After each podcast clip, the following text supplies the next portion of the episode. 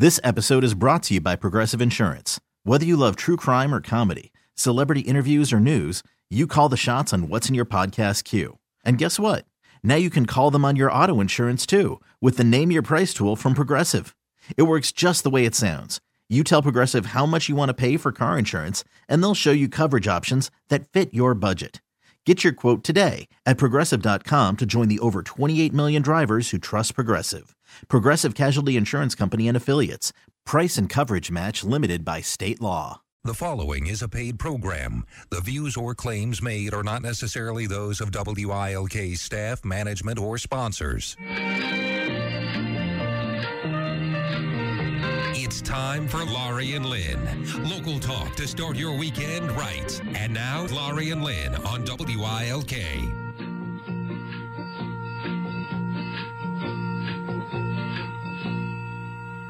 Good morning. Good morning.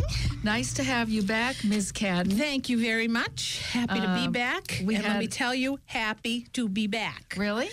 Yes, it's always, you know, I love to go. Yeah. I don't like to go. I'm a homebody. No, really. I mean, I prefer. I'm not a big vacation person. You know, I'm. Yes. I mostly stay like to stay close, but I like day trips or weekends. That kind of car. You know me and my um, airplane stuff. Well, So- there's that. Yeah. Yeah. So I, but but it was it was I needed to do something. I was really needed a break from Yes. everything. So it was really nice to go and the and the the, but it's always nice to come home. It's so nice. I couldn't wait to see my house when I pulled up, and I just just a big smile on my Yeah. face. So I happy to be home, sleeping in my own bed and There's my own I like. surroundings. Yeah. I love it. So here we are. Just got in last night because we, of course, tape on Thursday. Yeah. So I got home on Wednesday night, and we mm-hmm. had a jammed packed three days coming in mm-hmm. um, because, of course, we drove. As I said last week, and that was great. But I will tell you, you have to. Uh, here's you. This is something you need to understand. You, you need. You'll love this story. And maybe I told you. Did I tell you the iced tea, the Dunkin' Donut iced tea stories? Th- from your trip? Yeah. Now? Yeah. No. So you know, Dunkin' and I are closely linked. that I get my Oh, have to have my yes. You did. Did I say it that. on Yeah, radio? no, though? but tell okay. us again. So from I'm going to say Virginia ish, lower Virginia on down, the prices kept getting less and less. In Virginia, we stopped to get an iced tea, and I always get my large unsweetened, and it was a dollar thirty. And I said, "Is there a sale, or is this on special, or something this week?" And he goes, "No. What do you mean?" I said, "Well, we're from Scranton, Pennsylvania, and our large iced teas are two dollars and forty three cents." And he's like, "Why?" And I said, "Brilliant question. Since you're the same company." Why? And I get this happens. I'm not saying it doesn't, but that's a blatant. We are being ripped off here. Seriously, two dollars and forty three cents for a large iced tea in Stroudsburg. It's a couple dollar, couple cents more. Okay? Really? Yes, maybe fifteen or something. Wow. And when you got into Florida and Jupiter, now let's face it. You know, eh, we're not talking uh, wealth isn't is is abundant down there. Okay, one dollar and six cents. Cu- All the time, and no special. It is what they charge. The same cup, the same lid, the same everything. So why does it cost two dollars and forty three cents in our neck of the woods, and it cost a ninety nine cents in in New in um, In the South. why? I don't know. Because they're big on tea. I mean, what No. really? What is that? Well, I think it's uh, franchisees. In some cases, there's company-owned stores, and then there's franchise-owned stores. And those that are that are um, owned by the franchisees, they have some leeway in. Well, of course they do because they're getting away with it. But the point Yes. is, why? Really, we No, talk about this all no the time. reason. How much is tea and how much is water? Well, really, the other the thing, thing that too- costs them the most is the cup. right. So I mean, I I'll still go. You know, I have stock in Dunkin' Donuts, so I feel like I have some ownership here, so I can say this. Yeah. It it it is it is it it just I just think to myself, what whoa. Well, I mean, really. I. And not the two dollars. I'm not. I don't mean I'm going to buy my iced tea and I don't care. But just it's just amazing when you see that cost difference. Well, Even the- food costs here Are higher? higher than it cost. We had dinner in Washington D.C. the other night. I'm Yeah. telling you, for everything we had, and just some of the things, it's amazing how much the food costs are so different, so much more here than they are in other places. Oh, I thought you were going to tell me that D.C. was higher because it's a No. very expensive. Exactly. town. In Philadelphia, I have dinner in Yeah. Philly, and I pay more in Scranton sometimes for dinners. I, it's it, it it I just really watch it, and I you know you see, and people have said forever that the cost of food in this area is really is high. So I never pay attention because I just do it. You know, you do it. But it, when you go, and now I'm in all these different states, which isn't obviously now isn't a good thing because now I'm reporting on all this stuff. But it's just, it's it's amazing, and you can see this, and it just by because I when I tell you I've been in every rest area from the whole East Coast. Um, you can tell the difference, in, but even the difference in states in how they maintain their rest areas. Mm-hmm. Some of them are shiny with beautiful tile, and then the further south you go, like north, south, what is it, South Carolina? They were clean, but as old as old could be. Things were like de- decrepit. It was, Yeah. and then you went from one to an. So you can see in the states the difference. It's Mm-hmm. neat to observe that kind of like infrastructure, if you will, of how these things are and how they run. Amazing. So, on your way back, did you Yeah. do what you intended to do? well, Just stop? no, and, we uh, did stay in Savannah, but Yeah. because we realized I didn't, I didn't realize, and I should have should have checked before. I thought it was only a six-hour ride from there to where we were going, and it was more nine, almost nine hours from Savannah to Washington. So when we realized the day before that there was no way we were going to have the time to spend in Savannah we just we spent the night a little bit outside and we didn't even go we couldn't even go because we had to get on the road and get to washington because we were meeting sean mm-hmm.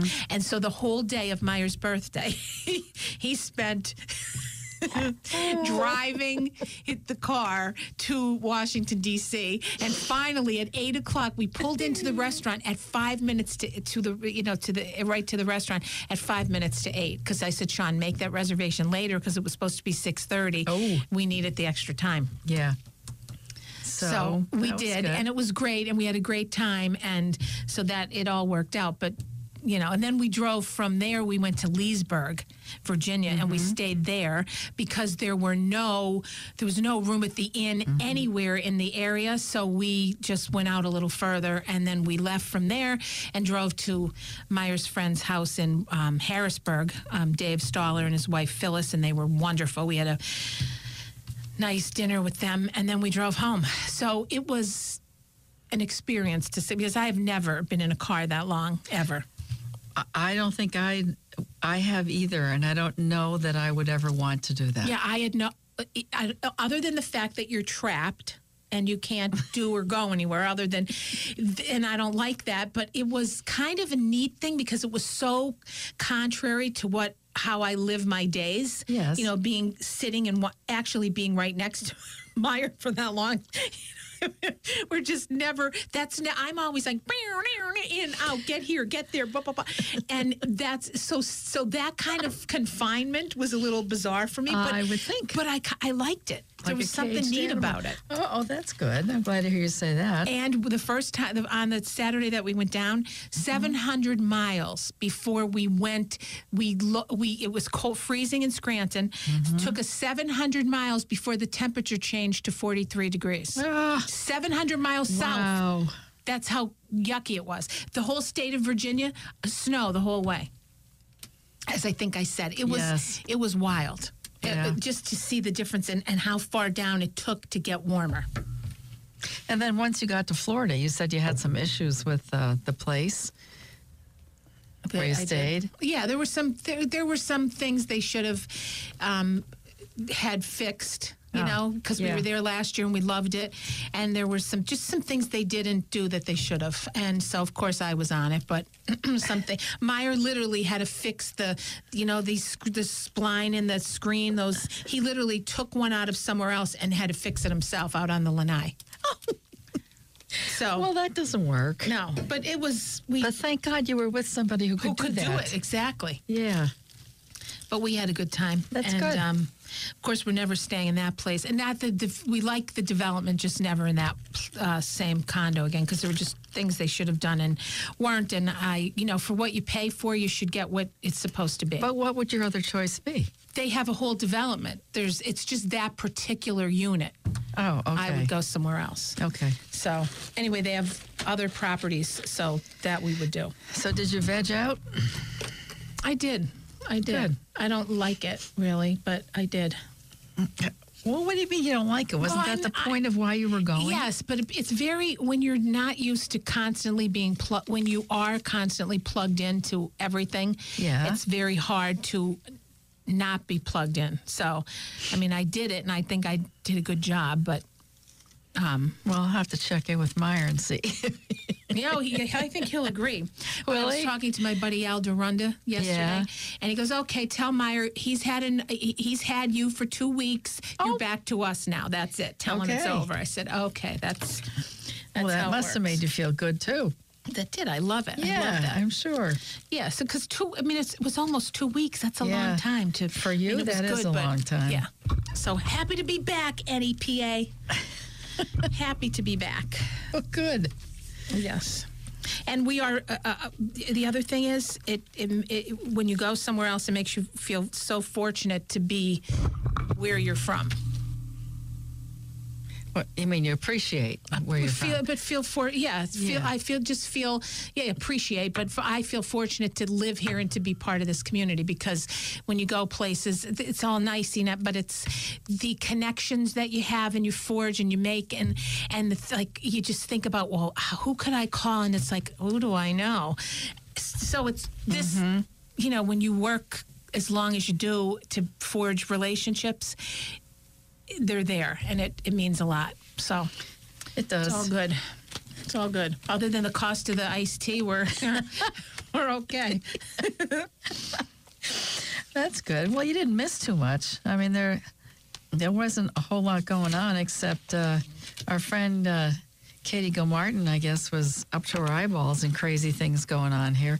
Not her specifically, but the school board in general, uh, because there was just a lot that was happening and. Um, the usual nonsense with uh, Paige Gebhardt Cognetti, I guess, who is a a new person on the board as well. Um, and she appa- apparently asked for something and clarification on something. And the guy who is the president, uh, Bob Lesh, got up and left in a huff because he didn't think that she needed to get that information. Wait a minute, you, he's not the president. Barb Dixon is. Oh, but okay, you're well- talking about when, when he resigned and then came back. Or Oh, this, no, this is after that. After okay, see, I don't know this part. Okay, so he came back, and I guess they. Um, well, I have to say that Chris Kelly from the Scranton Times has been putting a lot of heat on them, and so um, he eventually got it to the point where they, uh, the school board, was forced to come to a vote on whether or not they would release the information to him. And apparently, Mr. Lesh did not think that was appropriate. And Paige, I think, introduced um, the motion to allow that to happen. And he got so angry, he got up and left and told her to literally, this is in the press, blow it out her ass. It was very lovely. Well, I noticed that in the paper. I was reading the paper last night. Yeah. Because that was the. I have all of them. I just it was there, so Oh, I read the most current before I went to bed. And it, and in one of the letters to the editor, I noticed it said something about using. I forget who it was. I do know who it was who wrote. Alan Hughes, I think, said Yeah. something about. Um, the language, although I, I didn't know what he meant because I didn't read the story, nor did Well, I have that. Well, what are you going to do? That's nothing.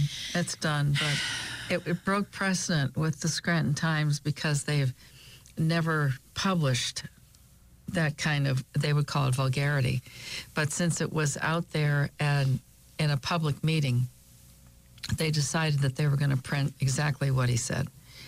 And so, you know, it goes on and it's wonderful and we keep digging away at the stuff. And Yeah, and I did read Chris Kelly's article to yesterday Yeah. about the the um, uh, the mechanic and they Oh, and yeah. Uh-huh. all of that and how much money was spent and, and if you have 28 cars it would mean you spent so many per so much money per year if that I, that's what I read yesterday It's So- all that, yeah. I mean, Mm-hmm. there's so much hypocrisy in it, and that it's just ridiculous. I'd rather when you talk about the price of iced teas if you Yeah, but my it on the point is that's what you missed. I didn't So- miss anything then So same that old the same bottom old. line is you Yeah. didn't miss a damn thing. yeah So anyway, um, why don't we take a quick break yes we should and we'll, take be right back. break. You're listening to the Laurie and Lynn show. Here's Laurie and Lynn.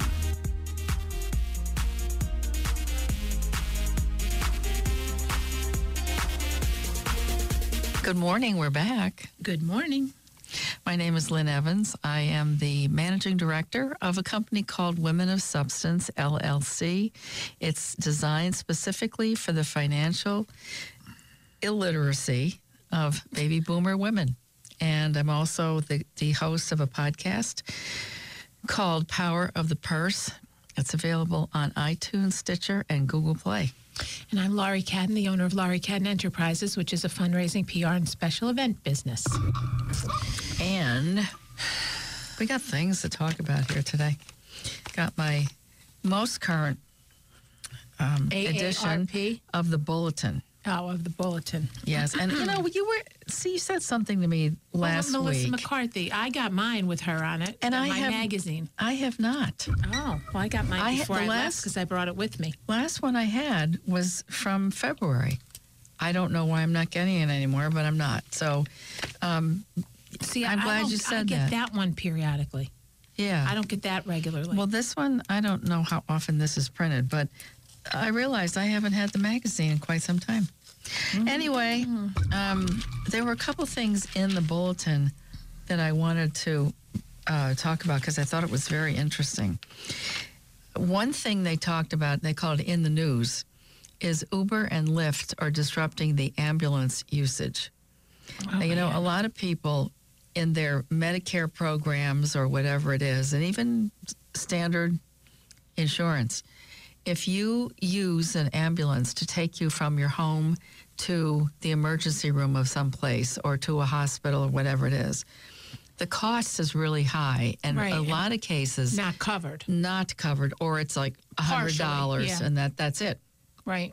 So what people are now doing is calling Uber and Lyft to take them from their house to the emergency room to the hospitals. And uh, that's not okay because the liability exposure for the drivers is huge. What if you got somebody who can't breathe sitting well, in the what back seat? bleeding and other That stuff too. That's like that's You can't can't do that. I didn't know people did that. Yes, they, because it's cheaper Well, yeah. and that's why they're doing it. And it's immediate. You know, they don't. You don't have sirens and other silliness going on, so that you're not worried about it. But the, somebody came up with this idea, which I think is really a great idea. What they said is that they've hired. Now, this is for Lyft, not necessarily for Uber. And this could be happening there as well, but I don't know that. But they decided that they would um, create a, a system where they have a triage nurse who, when you call in, they will be the one that decides whether or not you can use a Lyft driver or whether you need to call 911. So they have a paramedic person on staff, and when you call and say you're going to the hospital, that's where you, your destination is. They get on the phone with you and talk to you and screen you, which makes sense because if that's the case, it's, Except that you're wasting time if it's something. well, yeah, maybe. I mean, that, but you know. I don't know quite exactly how it works. Um, if it's not an emergency, a Lyft driver is called and it, it automatically connects into some emergency systems. It, it's designed to be helpful and they take that into account. But I just, I don't know anybody that ever did that, that ever called Lyft or Uber just to get them to the hospital. But I suppose it's the way it works. No. Mm-mm. I get I get the thought. Yeah. It's just, you know. Or if someone maybe breaks an arm, they figure what if you know they know their arm's broken, they figure I can get to you know what I mean? Instead, but then wh- why wouldn't you just drive? Well, maybe because it's the right hander. No, I mean if you're not, I mean if you're alone, obviously, but if you have somebody with you, you would just take Yeah. it. Yeah, I get it. Mm-hmm. Wow.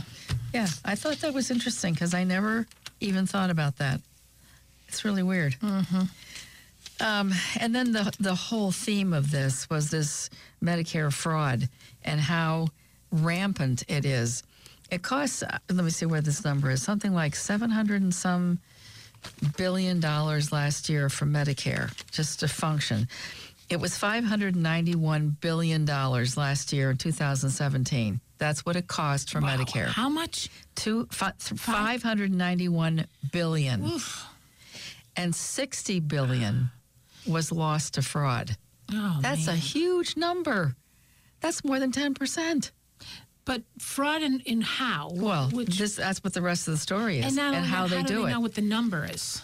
because they when they nail these people, they catch them. Oh, so this is when they're it caught. It's not Yeah. just they're assuming. Okay. Yeah. So, So- what? Like what? What do they do? Oh well, they they do what they call up charges, where you go in to have a procedure done. Maybe you know you have an ingrown toenail, and they talk oh, you, about oh, okay. I understand. They bill for something. I'm, I was thinking. I don't know why I was thinking the consumer was, but it's the end. It's the it's the uh, the the the medical profession then. to some degree. Okay. But then there was an I was started looking at this and looking at it, I said, Yeah, I know about that, I know about that. But this one I never heard Don't- about. And this one is very interesting. So you have to really watch this, but you can see how it's a perfect setup for somebody to do this. Life in Washington, D.C. homeless shelter is grim under the best of circumstances for a federal undercover agent looking to expose a network of recruiters. Those who solicit personal Medicare and Medicaid information from shelter residents to create phony medical bills is it presents unique challenges. Randall, a pseudonym, which I thought was pretty funny, our mm-hmm. friend Randy. Randall, a pseudonym for Even a though his real name is Randolph, but go ahead. Yeah, ahead. but it's I know close we call him Randall anyway. Yeah. Uh, he, this guy is a Williams, yeah. special agent with the Office of Inspector General who still must protect his true identity, thoroughly prepared for his undercover role. He grew his hair out, let stubble cover his face, and did not bathe for several days. It sounds like Patrick. uh, it's an aside, folks. Okay, but it was the mental preparation that proved key. He drew on time spent growing up in an African American neighborhood in D.C. He modeled himself on kids he knew who had lived close to the edge. That helped him, that gave him credibility inside the shelter. I had to be able to establish rapport with these guys, talk the talk of street guys, gain their trust, he says. He memorized details of a fake identity name, social security number, address, and date of birth. He visualized himself in tough situations and worked out how to conduct himself. Once he was fully prepared, Randall approached one of Washington's large shelters for the homeless. It smelled of urine, filthy clothes, and body odor. Men shuffled outside the entrance, drinking and smoking. The mentally ill talked to themselves. Randall let it be known that he was looking to make money. Within minutes, a recruiter approached him. The scheme he was looking to expose is simple, but it results in annual losses to Medicare and Medicaid that amount to hundreds of millions or even billions of dollars. Um, recruiters enlist fake patients to get approved for services by doctors who may or may not be in on the scheme. The phony patient is paid a small amount to sign off on falsified documents showing expensive care that had never been delivered. The homeless person may also sign off on timesheets for phantom visits from healthcare aides to non existent residences. Homeless shelters are fertile ground for recruiters involved in this type of fraud. The one who approached Randall was running a Medicaid scam. Randall was quickly taken into the scam, though it wasn't always easy. One time in the car with a recruiter, the man suddenly asked, Are you a cop? And Randall's heart stopped. Had he messed up?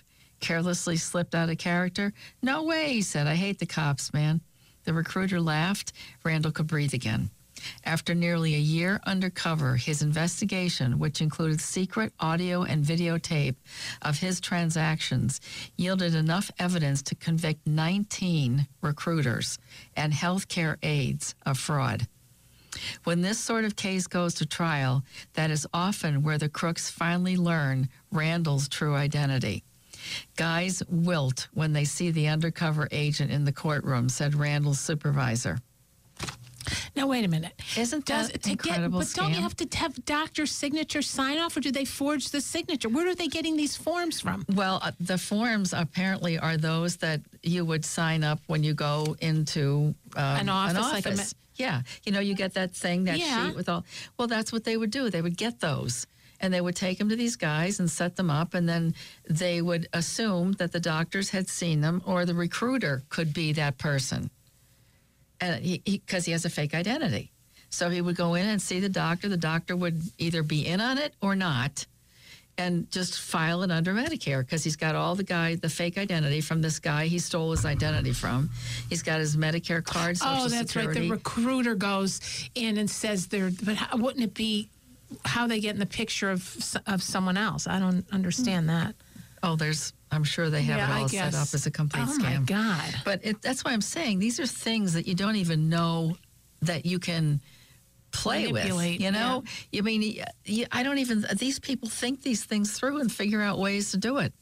I know there was a guy that was in Clarks Summit who had a shoe store, and he only sold shoes to people who were diabetics because they had to have a certain kind of insole because of the pain Yeah, the neuropathy and all that. yes. yeah. So he got nailed for $600,000 because he was doing that and falsifying the records and sending in Medicare reimbursements for shoes he never sold. Yeah, well, that you, hear a lot of that stuff. So I mean, yeah, that's- that's why I'm saying there are there are ways that people do this that we're not even aware of, and then it's people like that when they do these undercover things that they find uh, the schemes that people have figured out, and um, it's really scary because that's what makes our Medicare premiums go up as much as we do. yuck. Yeah, I don't. I don't um, it's it- you know what though, Lynn. It's just in anything else. People figure out ways to to rip off the system in all kinds of areas. Well, I say you that know? it's it's the way it, I've seen it, especially in the financial planning world, that one time one person screws up, like a Bernie Madoff, where it's that big that everybody knows about it. Then they put in force all these rules and regulations to prevent that. But the the people who are doing it honestly and legitimately now have additional paperwork I- I- that's I out the wazoo. And it's been a game like this where it's an, a game of escalation they find a problem, they think they've got a solution. Then somebody finds a way around that, then it gets exposed. Then we have more escalation. Then it goes from that to something else. So it's continuously after the uh, the saying is something about closing the barn door after the horse is out. That's kind of what it is. You know, it's like you, you're not solving anything because the people who are legitimate will do what they're going to do anyway because they're ethical. But the ones who aren't ethical make it so hard for everybody else because they're not doing it the way they should. So I, I think this is one of those things that Medicare, and you think of all the paperwork doctors' offices have to go through at this point, and the more you have people like that who uh, propagate fraud, the more that paperwork's going to happen, and that's just kind of how it is. yeah, it's it's. uh And I hate paperwork, just so you know. Well, I can't stand it. Yeah. Anyway, all right. Well, we are going to take a fast break. We you're listening to Laurie and Lynn show, and we shall be right back. Here's Laurie and Lynn. Welcome back, everybody. You're listening to the Laurie and Lynn Show. I'm Laurie Cadden. I'm the owner of Laurie Cadden Enterprises, which is a fundraising, PR, and special event business. And she's back. And I'm back. She's back. Yay! And I'm Lynn Evans. I am the managing director of um, a company called Women of Substance LLC, which is um, a financial planning firm specifically for the needs of baby boomer women. And I'm also the host of a podcast called Power of the Purse, available on iTunes, Stitcher, and Google Play. Yes, ma'am. And I told you about the AARP bulletin. Yes.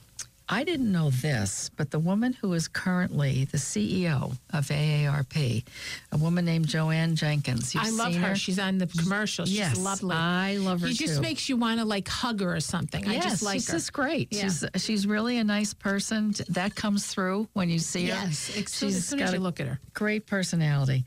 Well, um, she wrote a book. I didn't know that. And Called? the name of the book is um, Disrupt Aging A Bold New Path to Living Your Best Life at Every Age. And she wrote that book two years ago because what she wanted to do was, as she said, change the conversation about what it means to grow older. And, I, and also, I've I heard so much about that. And also, I've I realized the AARP, even though we know what it stands for, they don't really want you to use that, right? Right. Yeah. Because it people aren't usually retired who are exactly part of that. So Right. So anyway, they call so it ARP. AA, now. yeah, ARP. Yep. They call it ARP. And what was she? How long has she been? I don't know how, How, long old she's. is? Do you know how old she is? I I want to say Google she's it. in her late what's her fifties. What's her name again? Um, Jo Ann Jenkins. Okay. Go ahead. Keep But talking. what I thought was really interesting about it is it just now came out in paperback, so she's talking about that as well, and that's the um, the genesis of this um, article that she wrote as the. Uh, it's a column that I guess she does every month. It's called Where We Stand, and so she was talking about um, the issue of how this culture sees aging, and she said it's excuse me, it's gratifying to see shifts in attitudes, behaviors, and culture.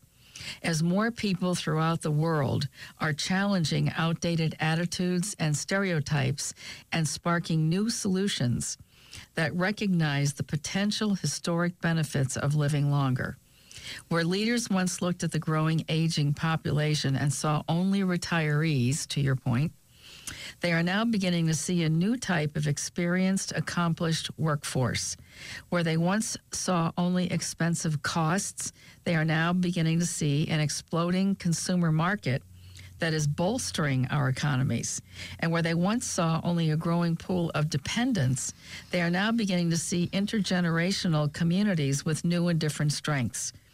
All we have to do is look around us to see what is happening. Advances in research and technology are driving innovation in virtually every field of endeavor that affects our ability to live well as we age. I think that's the most important distinction. Is the assumption most people have that once you hit 65, your health declines to the point where all it is is about taking care of your health rather than looking at life as a place where you're living very well because you're healthy. We never associate healthy with aging. We mostly associate aging with, But and why do you think a lot of that is? well, because it's what we saw. Well, it's also what's promoted on t- on Uh, yeah, commercials and everything course. else. It's all about this and that. you know, every doctor's appointment, everything. I mean, that's why. Yeah, and, And it's all just- health care. It's everything about that. And in our region, it's worse because Yes. there are so there many. more, it's a higher um, higher- population of, people over the age of 55. And how about she's the first female CEO of AARP too, which Yeah. is cool. It's not telling me. I'll Google the other part. It, it's just saying um, Wikipedia doesn't have her age. So okay. anyway, But here, this was something I thought was really neat that she said about Japan. She said societies around the world are coming up with creative, common sense ways of adapting to the challenges posed by aging populations and doing it with existing resources. One example is Japan's Watch Over service. For a small monthly fee, a Japanese postal carrier will check on an older resident along the mail delivery route love it. and relay information about the resident's well being to family members using a tablet. The brilliance of this model is that it takes an existing infrastructure resource, a nationwide postal delivery network, and a seemingly unconnected challenge, isolated seniors, and puts them together. It works. The cost is low, the barriers to entry are few, and the payoff is huge. Yep. I think we need to be doing more of that kind of stuff. And there's another article in here about um, grandparents and, and people who have so called retired reaching out to children and grandchildren, especially teenagers. And this is written by a woman who's a writer for AARP. And the article is about older adults are stepping up for teenagers in need. It's a quiet crisis that most Americans rarely think about. Thousands of teenagers are living without parents. Every year, about 20,000 of these teens become too old for foster care and are released, turned loose without the stability of a permanent family. Their future chances aren't bright. In one assessment by the National Council for Adoption, nearly 40% of those former foster children had been some time, has spent some time homeless. 60% of the young men had been convicted of a crime, and only 48% were employed. But there's hope for a growing number of foster care teenagers. Many older people in their empty nest years are Taking in, stepping up right? to take to take them in and even uh-huh. adopt them Yeah, I love it. which are considered too old by others, the kids. And some child advocacy groups are targeting teenagers for special help before they are released from state care. And someone that we both know who did something like that, and I feel, my gosh, what what a gift it was. Ida Castro I know it.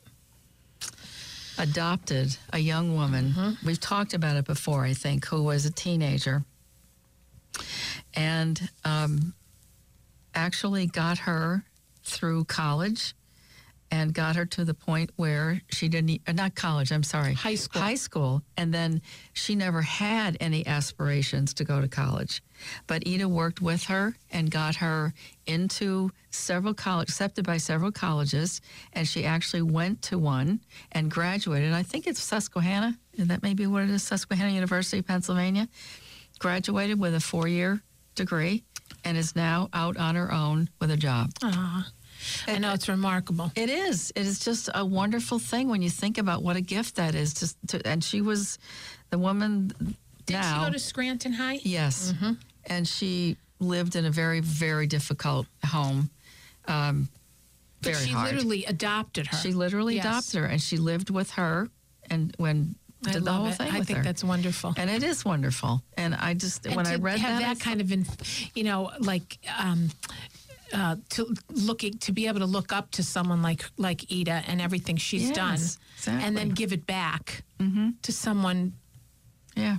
else is great. It's it's a wonderful, wonderful. thing, and it, so th- I say that because that's something that a lot of uh, retired people are now looking at doing that because their children are gone. I know. or maybe their the grandchildren aren't anywhere near them, and they they would really love to have that relationship with younger people, Mm-hmm. but they don't think about foster care and then adopting some of these children and giving them a home, giving them stability. I remember Patrick saying to me a couple times that we would go down and visit his stepmother who lived in one of those over 55 communities in Florida. And he always said to me, I cannot stand to live in a place like this. Don't ever, ever get me into a place like this. Uh. I said, why? He said, because it's so warped. I said, what do you mean? He said, there are no families here. There are no kids. There's no no influx of new ideas and new people and new kids. It's all people that he said are like in God's waiting room. Well, Well, they are. that's but how it is. but what I'm saying is, I understand that. And there are now plenty of communities that are just sprouting up everywhere where they don't have the over 55 thing anymore. They've actually considered that to be discriminatory. Mm-hmm. So they're now allowing younger families at, with children and all different ages to come in because they're recognizing that for older people to be around younger people is emotionally and psychologically a better thing. Yeah. Well, also those people in that type of environment become their own family too, though, Lynn. Yeah, they do. I mean, they really do, and and you're right. There's not a lot, but there's all different ages anymore with Yes. in assisted living and all those things, and they become, you know, you learn stories. I know a friend of mine has told me so many stories Yep. about friendships they've formed since they're living in this facility, Yeah. and it's neat. And I said to them, "It's like your family," and they said, "Yeah, ex- exactly. You become so close to them, and you learn, and you're learning about what their lives were like, and."